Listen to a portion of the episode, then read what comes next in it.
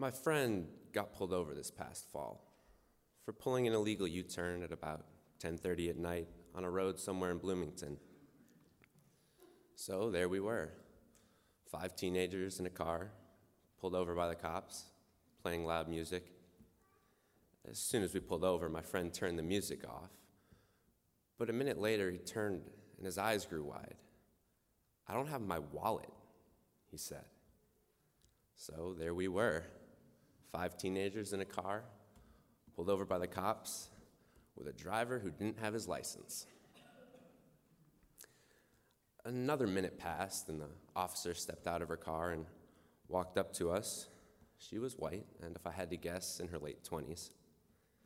Upon arriving at my friend's open window, she looked into a car of four white kids and an Asian guy. Do you know why I pulled you over? She asked. Where have you been? Are you lost?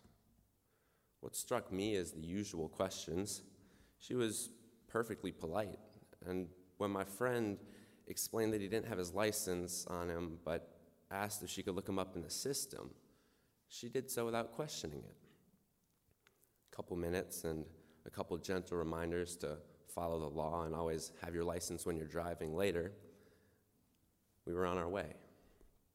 Aside from the fact that we had been pulled over, nothing about it seemed noteworthy to me.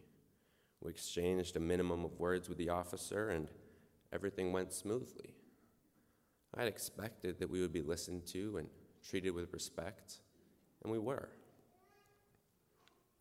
It wasn't until later that it struck me how much my white privilege had helped me.